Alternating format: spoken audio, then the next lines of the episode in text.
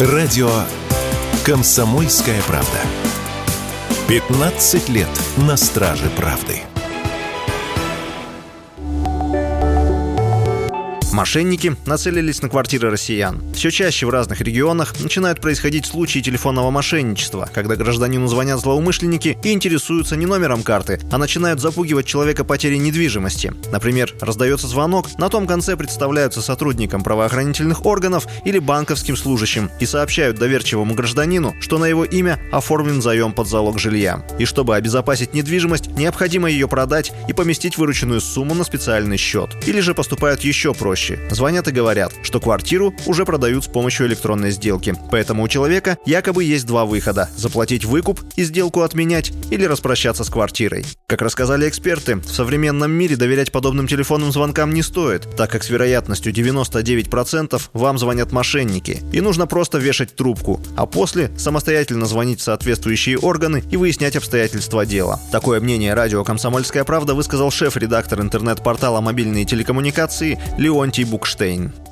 все звонки, откуда бы они ни шли, это звонки мошенников, потому что серьезная компания не будет этим заниматься. Единственный способ – это вежливо попрощаться, потом набрать номер оператора и спросить, какие там дела. Никакие мобильные телефонные коммуникации нельзя признавать вообще за легитимный способ общения с клиентом, с человеком, с вкладчиком и так далее. Но если уберечь себя от звонков мошенников не получится, то защитить свою недвижимость от злоумышленников можно. Вернуть проданную квартиру не удастся, так как сделка имеет юридическую силу. Зачастую даже риэлторы, которые участвуют в процедуре, не знают о замысле мошенников и просто помогают жертве обмана избавиться от квартиры без злого умысла. Поэтому стоит заранее озаботиться этим вопросом и написать заявление, после чего без вашего участия никто не сможет провести ни одну операцию с вашей жилплощадью. Об этом радио «Комсомольская правда» рассказал основатель и почетный почетный член Российской гильдии риэлторов Константин Апрелев.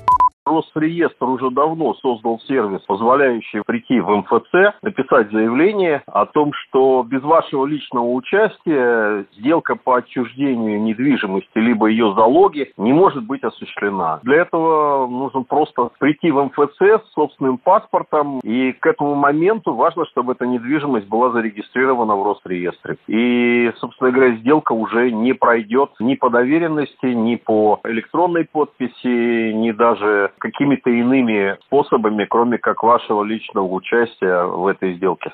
К сожалению, чаще всего жертвами подобных схем становятся пенсионеры. Так, в прошлом году мошенники лишили 11 пожилых жителей Москвы их квартир. Общий ущерб оценивается в 156 миллионов рублей. Три аналогичных случая произошли и в Кузбассе. Пенсионеров уговорами и шантажом заставили взять кредиты под залог квартир или продать имущество по низкой стоимости. Василий Воронин, Радио «Комсомольская правда».